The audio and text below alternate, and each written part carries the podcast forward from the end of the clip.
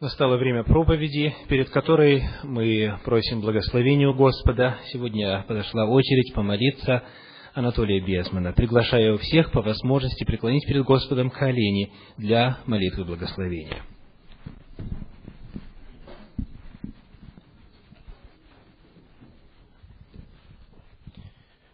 Отец наш Небесный, мы преклонили колени для того, чтобы благодарить Тебя за то, что Ты даешь нам возможности слушать, собираться здесь и слушать Твои истины.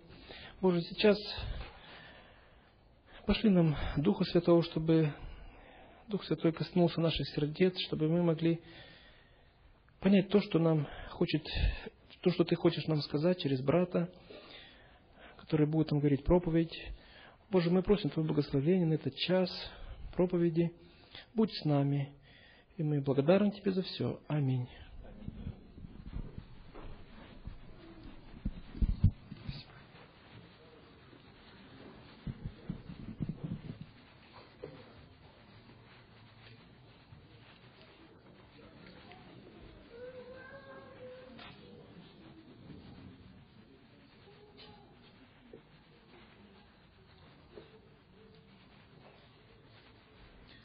Сегодня мы завершаем цикл проповедей от Рада Шаббата.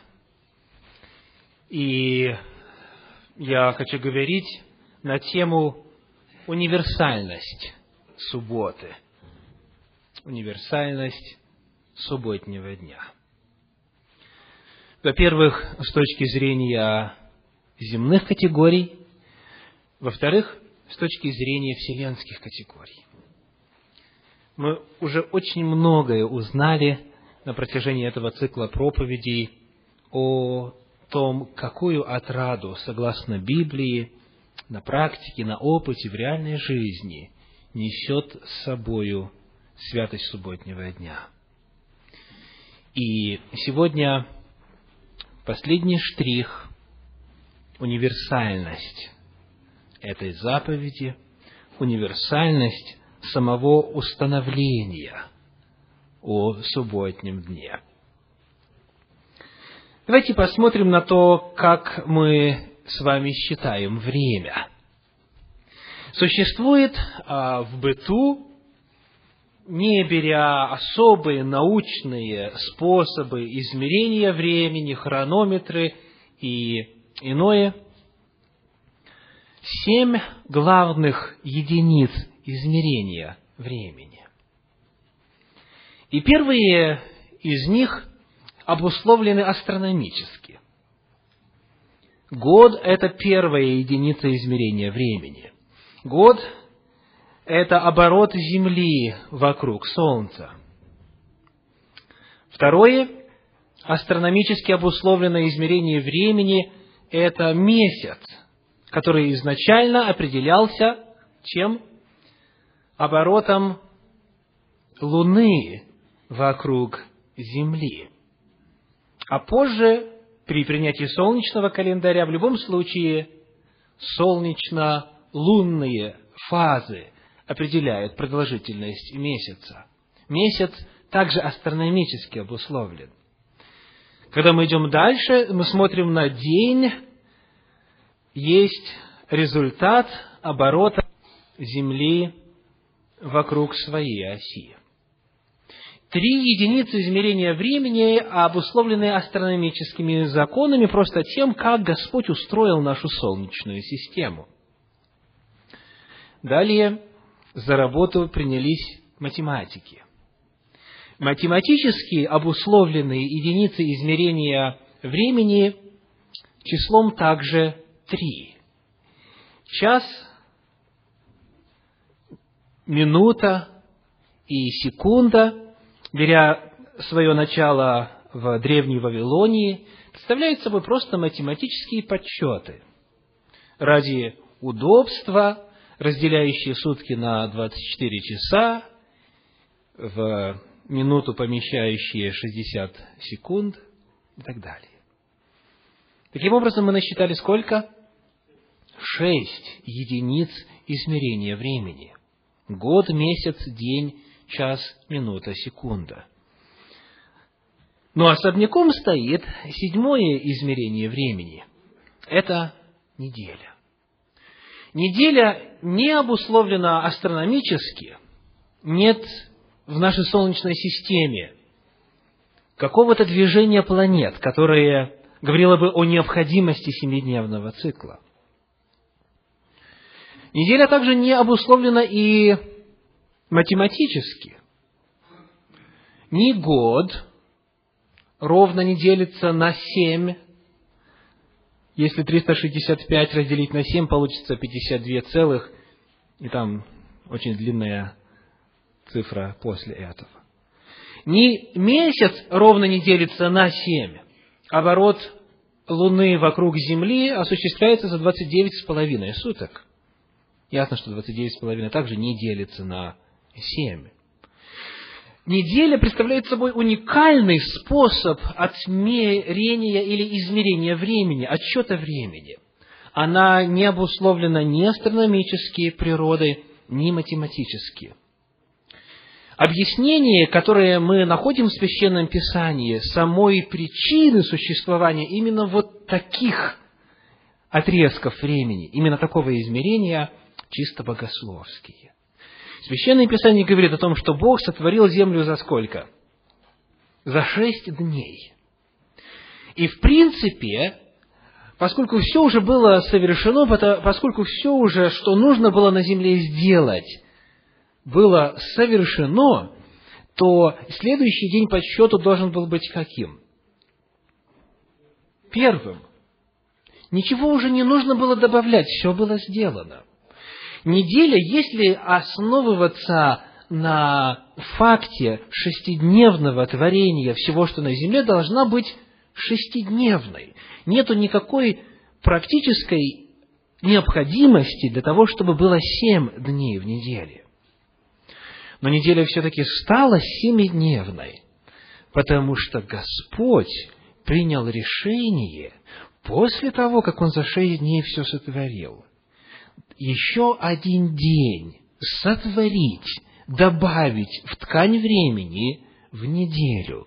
День седьмой, субботний, который был бы создан специально, намеренно и внесен в неделю для совершенно особых уникальных целей. Он его благословил и осветил и заповедал покоиться и делать все иное, о чем мы изучали во время этого цикла проповедей. Фактически семидневная неделя, которая является общераспространенной единицей измерения времени по всей нашей земле, появилась благодаря субботе.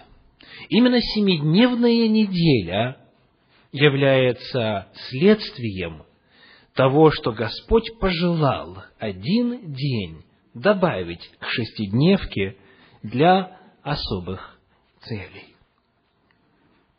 Суббота вплетена Богом таким образом в саму нить времени, в сам способ отсчета времени. Поэтому, где бы вы ни находились, на каком бы континенте вы ни находились, суббота, суббота все равно вас настигнет.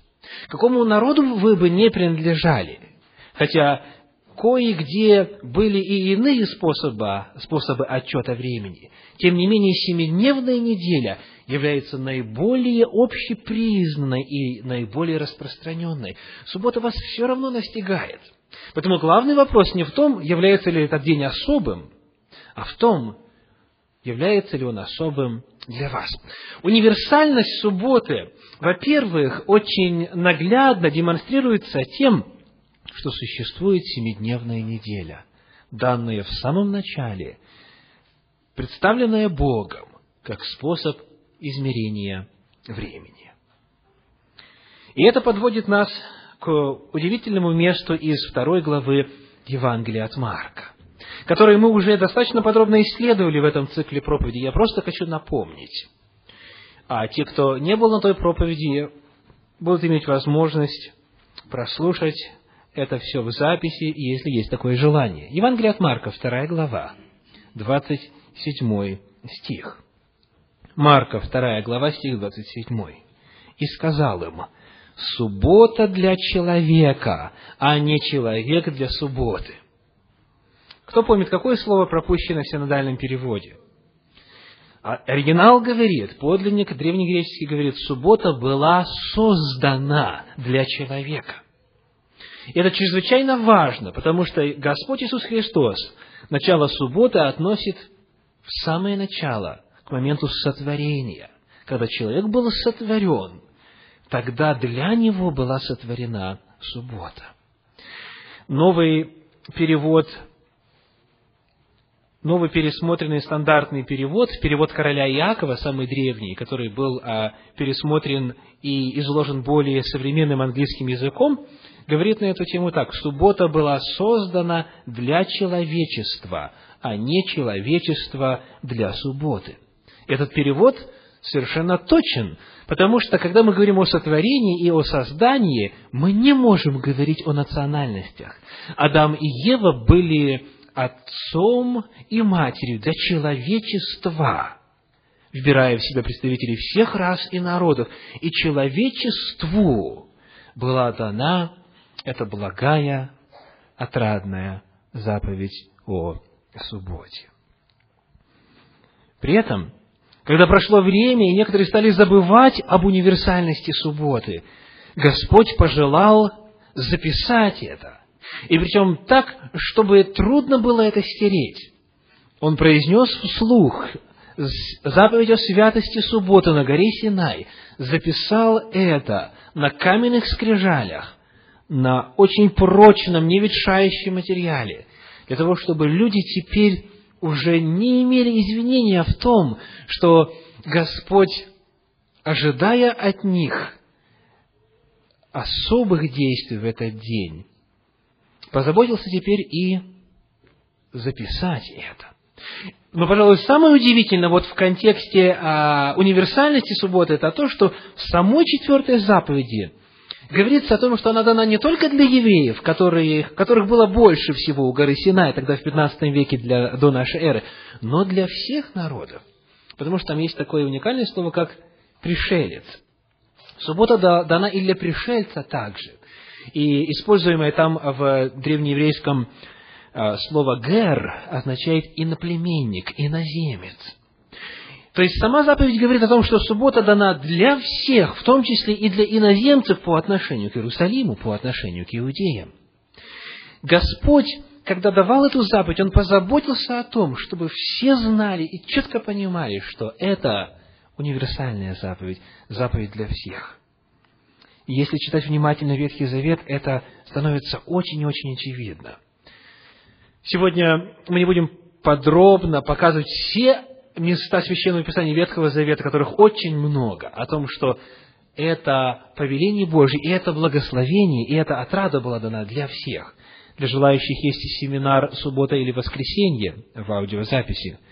Но напомним самый тот начальный момент, когда Господь выводил народ из египетского рабства. Книга Исход, 12 глава, стих 38. Исход 12, 38. И затем 49 стих. Кто помнит, что он говорит? 38 стих говорит, «И множество разноплеменных людей вышли с ними».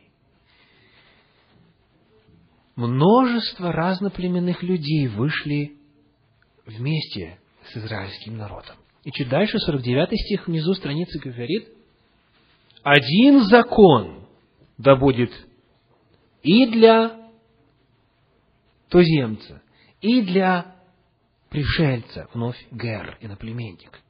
Господь говорит, я вот вывожу вас, и вы, которые испытали особым образом благость Божию, вы теперь больше всего, вне зависимости от того, евреи вы или не евреи, вы больше всего сможете понять и получить благословение от в том числе и четвертой заповеди отрады субботнего дня.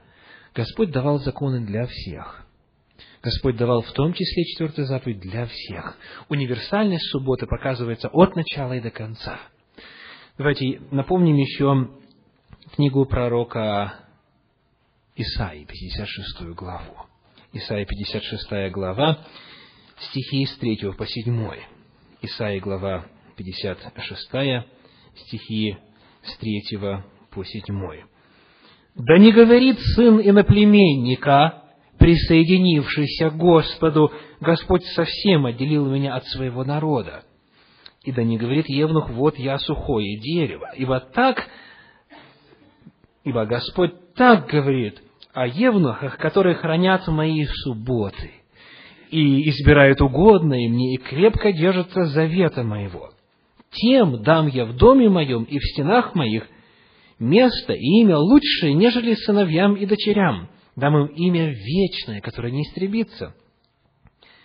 И сыновей иноплеменников, присоединившихся к Господу, чтобы любить Его, чтобы служить Ему и любить имя Господа, быть рабами Его, всех хранящих субботу от осквернения ее и твердо держащихся завета моего, я приведу на святую гору мою и обраду их в моем доме молитвы. О каком доме молитвы идет речь? Ну, давайте прочитаем дальше. Всесожжения их и жертвы их будут благоприятны на жертвеннике моем. О каком доме молитвы идет речь? У Исаии. Где приносились жертвы и всесожжения? В храме, в Иерусалиме. Господь говорит, я хочу всех, всех иноплеменников приводить туда. И хочу, чтобы они соблюдали субботу, хранили завет мой, хранили субботу от осквернения, и я хочу приводить их ко мне на богослужение. В храме богослужение когда проходило? В субботу. В субботу народ собирался, жертвы приносились, понятно, во все дни недели, когда человек грешил и так далее. Но суббота была особым временем, когда хлебы предложения менялись, когда двойная жертва всесожжения приносилась, и когда было время священного собрания. Вот я приведу их в дом молитвы, в храм мой, ибо дом молитвы назовется, ибо дом мой назовется домом молитвы для всех народов. И вы знаете, когда Иисус Христос пришел на землю, Он говорил о том, что с Его приходом это пророчество должно исполняться еще больше, ярче и определеннее. И когда народ израильский в первом веке препятствовал язычникам участвовать в богослужении, устроив базар и дом торговли, вертеп разбойников, по сути, на дворе язычников – не давая язычникам возможности поклоняться Господу, это привело Иисуса Христа в страшное, страшное негодование, потому что Он знал, что суббота универсальна, что дом молитвы должен быть дом молитвы для всех народов. Итак, мы находим, что Господь желал дать это благо, дать эту отраду представителям всех народов. И несмотря на то, что люди отступили от Господа, Он, тем не менее, продолжал напоминать об этом. Он продолжал напоминать в том числе и о святости субботнего дня, и о всех благословениях субботы. И, несмотря на все попытки дьявола исказить волю Божию, и несмотря на все попытки а, убрать память из-под небес о Божьих заповедях. Тем не менее, более чем в ста языках мира, из разных языковых групп, что чрезвычайно важно, название субботы сохранилось правильно, так как Господь в самом начале это сказал. У нас есть представители разных народов и знающие разные языки. Итак, в греческом Суббота – это саббатон. На латыни саббатум. Как на немецком? Как? Громче. Я надеюсь, что, что, что слышали это. Ага, спасибо. Похоже, правда? А, а, один и тот же корень. Если бы кто-то громко мог прям сказать, так что все Он, он дежурит сегодня, и занят. Давайте спросим представителей. Так немцы не, говорят вслух, что я могу сделать? Я же не немец.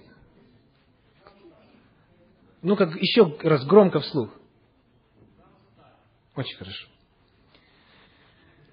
Как по-армянски суббота звучит? Ой, у вас по-еврейски. Точно так, как Бог ее назвал в самом начале и как в Священном Писании зафиксировано. Давайте спросим, как по-болгарски, если можно вслух и громко. Слышали? Суббота.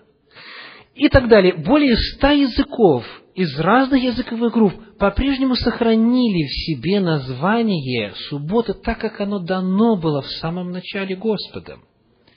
То есть мы видим, что суббота в действительности универсальна, и несмотря на то, что много-много-много было искажений воли Божьей на протяжении столетий, тем не менее ее универсальность по-прежнему засвидетельствована в названии ее во многих языках мира. Говоря об универсальности субботы с точки зрения земного измерения, мы также должны напомнить то, что уже изучили на протяжении этого цикла проповедей, а именно богословскую универсальность субботы. Суббота несет три очень важных вести. Кто помнит какие? Первое. Весть о совершенном Божьем творении. Суббота – это мемориал творения. Во-вторых, о чем? Суббота – это памятник искупления, памятник спасения, потому что человечество было сотворено и искуплено в пятницу. В пятницу Господь Иисус Христос сказал «совершилось», и в субботу по заповеди почил. Суббота – это памятник искупления также. И в-третьих, суббота – это что? Это предзнаменование и предвкушение рая. Суббота в богословском смысле универсальна. От начала самый главный факт для человечества – сотворение. Затем второй по важности факт какой? Спасение, искупление. И третий – это восстановление всего. Все это вмещается в богословие субботы. Суббота богословски универсальна. Но, пожалуй, самым удивительным, по крайней мере для меня, при исследовании этой темы, было обнаружить, что суббота – универсально не только в земном масштабе, но и в масштабе всей Вселенной. Откуда это известно? Прошу следить внимательно за нитью рассуждений. Первое. Была ли Земля первой планетой с такой формой жизни, как человек, человечество, гуманоиды, humans, иными словами, была ли она первой планетой во Вселенной, сотворенной Господом вот такой? Ответ по Библии – нет.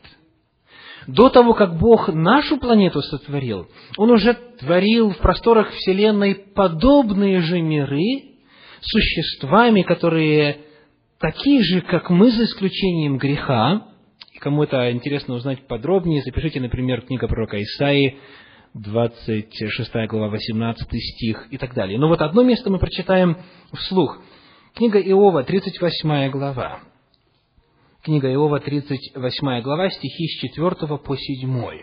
Иова, 38 глава, стихи с 4 по 7.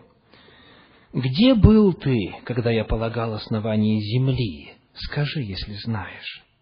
Кто положил меру ей, если знаешь? Или кто протягивал по ней верфь? На чем утверждены основания ее, или кто положил краеугольный камень ее при общем ликовании утренних звезд, когда все сыны Божии восклицали от радости. Итак, какова тема этого отрывка? Сотворение нашей земли. Господь описывает и задает вопросы в отношении появления нашей Вселенной. И, помимо всего прочего, говорится о том, что это происходило при общем ликовании утренних звезд, когда все сыны Божии восклицали от радости. Перед нами описание каких-то существ, которые уже существовали, хотя еще Адама и Евы не было, и радовались тому, что Господь творит новую планету. И мы находим здесь два термина, описывающих эти существа. Первое – это утренние звезды, сказано при общем ликовании утренних звезд. При исследовании мы узнаем, что э, звезды – это символ кого? Ангелов. Позже мы узнаем, что сатана одну треть звезд поверг с неба на землю. И объясняется, что это ангелы, которые последовали за ними. Итак, ангелы Божьи радовались, когда Бог творил нашу землю. И еще одна группа упоминается здесь – это сыны Божьи. Сыны Божьи восклицали от радости. Библия говорит, достаточно определенно, например, послание евреям 1 глава 5 стих, евреям 1.5, что никогда никому из ангелов Господь не говорил «ты сын мой». Единственные во всей вселенной, кто называется Сыном Божьим, это люди и Иисус Христос, Сын Божий. Этот термин применим только исключительно вот к такому виду существ во Вселенной. Это не ангелы, это человеческие существа. Сын Божий облегся в человеческую плоть, стал и Сыном человеческим также. Итак, перед нами описание сынов Божьих, описание человеческих существ, описание, если пользоваться современными терминами, гуманоидов, которые радовались и восклицали от радости по поводу того, что Господь еще одну планету творит. Итак, при исследовании оказывается, что Земля была просто очередным Божьим творческим проектом, вовсе не первым и вовсе не уникальным. И когда Господь ее творил, это производило большую радость в тех, кто до этого был сотворен. Теперь вопрос. Как вам кажется, пока с точки зрения догадок, давайте посмотрим на этот вопрос. Вот эти все сотворенные существа поклоняются ли Господу? Ответ, вне всякого сомнения, Библия более того утверждает, что все прочие жители Вселенной, Исайя 26, нет, 28, 26, 18, правильно, 26, 18, не пали. Все прочие жители Вселенной продолжают поклоняться Господу. И Библия при внимательном исследовании даже открывает, когда они поклоняются Господу. В этой же книге Иова, в первой главе, в шестом стихе говорится так. Иова, первая глава, шестой стих. «И был день, когда пришли сыны Божии предстать пред Господа. Между ними пришел и сатана». И потом та же информация, книга Иова, 2 глава, 1 стих, говорит, «Был день, когда пришли сыны Божии предстать пред Господа». То есть мы видим повторение. Дважды в книге Иова говорится о каком-то дне, когда сыны Божии приходили пред лице Господа. Мы уже выяснили, кто такие сыны Божии в книге Иова. Это представители иных планет. Там, где есть такая же жизнь как у нас на земле, только без греха, без грехопадения. Когда мы читаем это дело в синодальном переводе, то создается впечатление, что просто когда-то в один прекрасный день они пришли пред Господа. Но при исследовании оригинала выясняется иная картина. Во-первых, что значит предстать пред Господа? Сама эта фраза. Это известный в Библии термин. Предстать пред Господа предстать пред Бога. Что он означает? Означает поклониться, означает участвовать в богослужении, в поклонении Ему. Например, книга пророка Михея, 6 глава, 6 стих, использует этот термин. Михея, 6 глава, стих 6, говорит там, так. С чем предстать мне пред Господом? Преклониться пред Богом Небесным? Предстать ли пред Ним со всесожжениями, стельцами однолетними и так далее? Термин «предстать пред Господом» используется в Библии в значении богопоклонения, в значении служения. Итак, пришли Господу поклониться, сыны Божьи. В оригинале слово «день» используется с определенным артиклем. И звучит так в древнееврейском день это йом, некоторые из вас это знают, а там говорится гайом. Это как в английском the, определенный артикль. Это не просто a day, а the day. Это тот самый, вполне конкретный, определенный день поклонения, день, когда нужно прийти и предстать перед Господом. Речь идет о том, что оригинал Священного Писания описывает известный определенный день. И повторение этой фразы во второй главе в первом стихе, где тоже сказано «гайом», показывает, что это повторяющийся день. Это вполне конкретный, отделенный, особый, повторяющийся день, в который представители всех миров приходят на поклонение Господу. Мы пока не знаем, какой это день, но мы точно знаем, что у небожителей есть особый отделенный день для поклонения Господу. Поскольку Господь – это Господь устройства мира и порядка, то пока на уровне предположения мы можем сказать, что, скорее всего, Господь использовал тот же самый способ сотворения других планет, что и нашу планету. Потому что мы уже знаем, что закон один для всех. Книга пророка Иезекииля, 28 глава, 15 стих, говорит так. Иезекииля 28, 15. Там описывается падение Люцифера. И там сказано, «Ты совершен был в путях твоих со дня сотворения твоего, доколе не нашлось в тебе чего? Беззакония».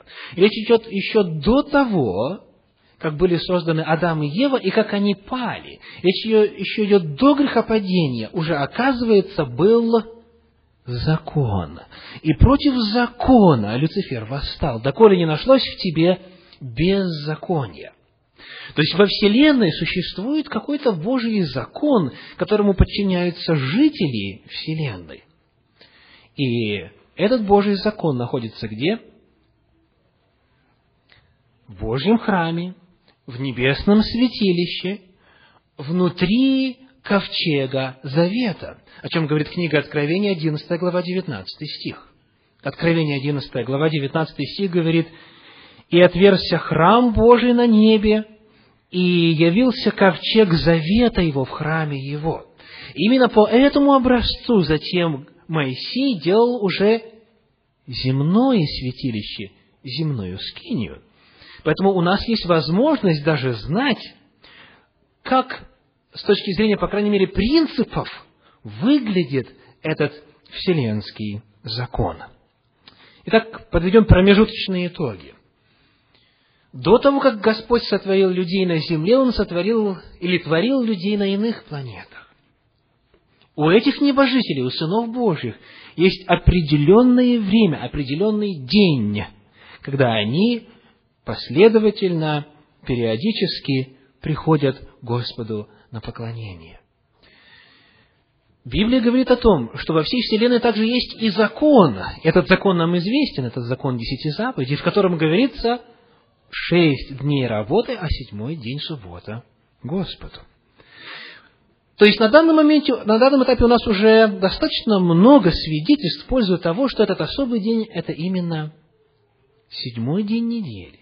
Что Господь, когда творил нашу землю, Он синхронизировал свои творческие акты с временем, которое было установлено во время сотворения предыдущих планет – в то время, когда Господь устраивал жизнь подобных нам человеческих существ по всем бескрайним просторам Вселенной. Но дальше Священное Писание рассказывает нам о том, что когда грех будет побежден, что когда дьявол и его ангелы будут изъяты из системы Вселенной, то тогда, как говорит книга пророка Исаия, 66 глава, 23 стих, Исаия 66, 23, из месяца в месяц. Дальше что? Из субботы в субботу. Будет приходить всякая плоть пред лицем мое на поклонение, говорит Господь. Особенность этого заявления в том, что земля, когда зло и грех будут уничтожены с нее, получает особый статус во всей Вселенной. Если до этого она была одной из планет, где живут люди, сыны Божьи, то теперь она становится, согласно книге Откровения 22 главе, столицей всей Вселенной. Книга Откровения 22 глава, первые пять стихов говорят так. Откровение 22 глава, первые пять стихов. «И показал мне чистую реку воды жизни, светлую, как кристалл, исходящую от престола Бога и Агнца. Так у нас престол Божий находится дальше. Среди улицы его и по ту и по другую сторону реки древо жизни, двенадцать раз приносящие плоды, дающие на каждый месяц плод свой. И ничего уже не будет проклятого, но престол Бога и Агнца будет в нем, и рабы его будут служить ему, и узрят лице его, и имя его будет на челах их и так далее. описывается город Иерусалим, который будет находиться на земле. И в этом городе Иерусалиме будет находиться древо жизни и, что важнее всего для нашего исследования, престол Божий. То есть Господь землю нашу, нашу планету, где наиболее ярко была явлена Его любовь, Его человеколюбие, Его милосердие, где происходила как раз война между добром и злом, Он сделает эту планету центром всей Вселенной. И на этой земле богослужения будут проходить каждую субботу. Это означает, что поскольку на земле богослужения будут проходить из субботу в субботу, всякий, кто будет желать поклониться Господу в Его присутствии, подойти к Его престолу, должен будет приходить на землю. Прилетать, передвигаться, телепортироваться – это уже другой термин. Там проблем с передвижением не будет, как обещает Священное Писание. Но в субботу у Божия престола поклониться Ему будет приходить вся Вселенная. Мы можем доказать, что семидневная неделя никогда не прерывалась. Есть масса астрономических и исторических данных. Мы можем доказать, что суббота, установленная при творении, была такой же самой, как суббота в 15 веке до нашей эры, когда Господь дал свою заповедь. В противном случае Он откорректировал бы, если бы возникла ошибка от сотворения до Синая. Мы точно знаем, что суббота была точно такой же в дни Иисуса Христа, потому что Он соблюдал субботу. Если бы ошибка вкралась в этот промежуток времени, Он откорректировал бы, потому что Он был Творцом и Господином субботы. Мы имеем все исторические астрономические данные, начиная с первого века нашей эры. Суббота по-прежнему сегодня совпадает с тем, как это было с самого начала. Это означает, что суббота и на остальных мирах также по-прежнему совпадает с земной субботой.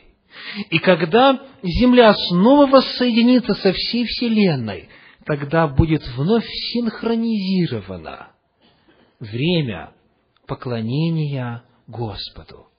Синхронизировано не в том смысле, что нужно будет устранить сбои, а в том смысле, что не будет на земле ни одного человека, который бы не знал и не понимал, и не пользовался бы благословениями субботы, и не приходил бы Господу на поклонение.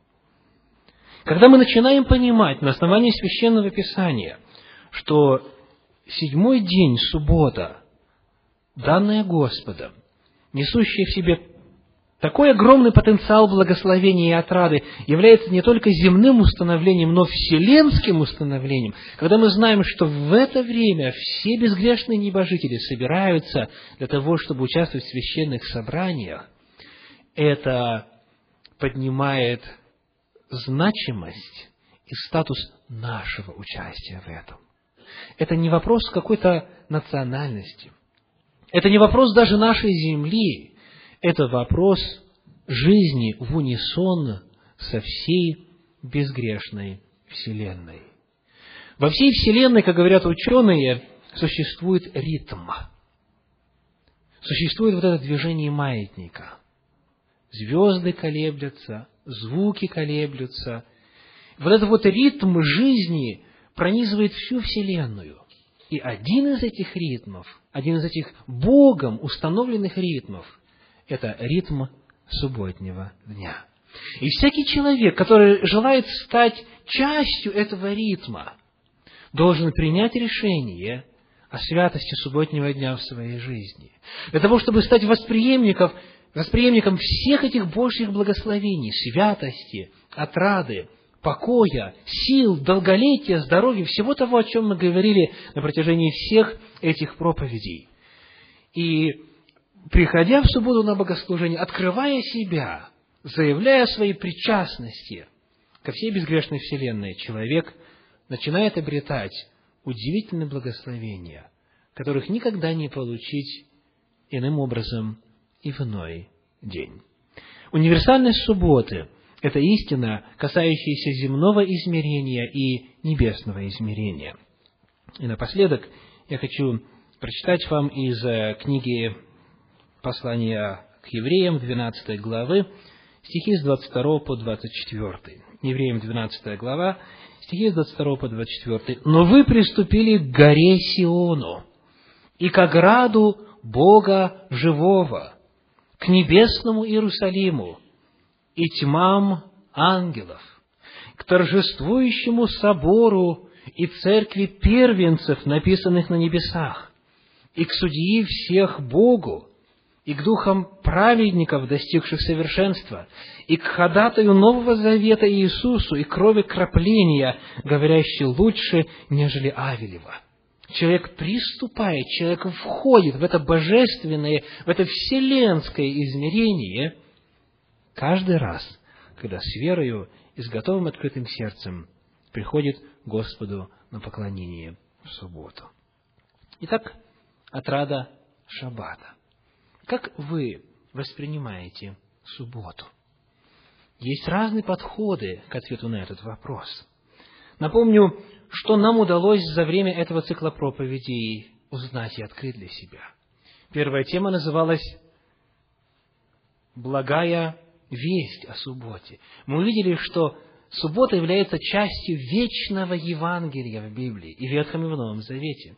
Во-вторых, у нас была тема «Мемориал творения». Затем мемориал спасения или искупления. Затем предвкушение рая. Далее благословение священного собрания, благословение отдыха, когда можно работать меньше, а иметь больше. Затем была тема социальный аспект субботы. И, наконец, сегодня универсальность субботы.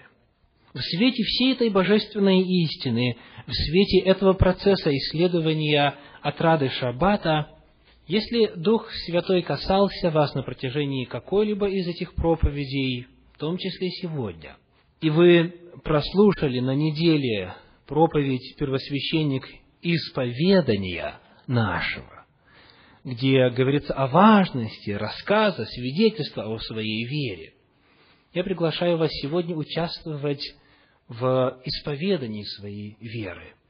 Именно в контексте изученной темы, которая очень обширна. Вы можете начать свое свидетельство такими словами, как «я понимаю», или «я знаю», не знал, не знал, а теперь знаю, и в одном-двух предложениях ваше исповедание. Вы можете начать свое свидетельство словами «я верю» или «я принимаю», «я обещаю», «я желаю», я принимаю решение, я прошу и так далее. Я приглашаю вас сейчас участвовать громко, вслух, у кого слабый голос, поднесем микрофон, в очень важном служении свидетельств и исповедании веры в контексте темы, которую мы изучали на протяжении последних двух месяцев. Итак, кто будет первый? Я поднесу микрофон. Я хочу сказать, что, конечно, субботу я соблюдаю уже давно, слава Богу, несколько лет, но никогда не было вот такой возможности исповедовать свою веру публично. Я просто, я благодарна Господу за эту возможность, и для меня это очень приятно, вот еще раз исповедовать перед Господом, перед церковью, что да, суббота является для меня отрадой. Я просто счастлива, что я узнала об этом. И я прошу, чтобы Господь просто помогал мне соблюдать субботу лучше, чем я делаю, и чтобы она действительно являлась отрадой. Слава Богу. Мне сегодня было очень приятно слышать о том, что на новом небе и на новой земле также из месяца в месяц, из субботы в субботу будут приходить на поклонение перед Господом. И я с каким-то таким внутренним желанием или вот со страстью жду этого момента, когда я приду перед Господом на поклонение. Я буду так счастлива. Наш Господь создал удивительно гармоничный мир во всех аспектах, физически, духовно.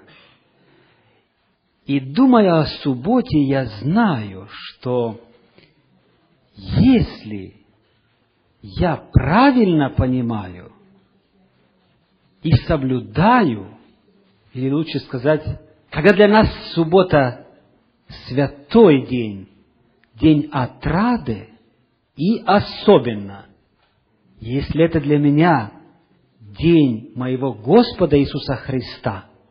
Я знаю в своей жизни, надеюсь, у вас и призываю всех поставить на правильном месте в нашем сознании и в нашей жизни эту святую заповедь Божью, чтобы восстановилась гармония наших чувств, мыслей, счетов, расчетов, чтобы мы вошли в этот чудесный Божий мир благодаря великому Творцу и Спасителю Иисусу, который есть, и Он достойно и гордо заявил об этом, что Он есть Господин субботы. Да будет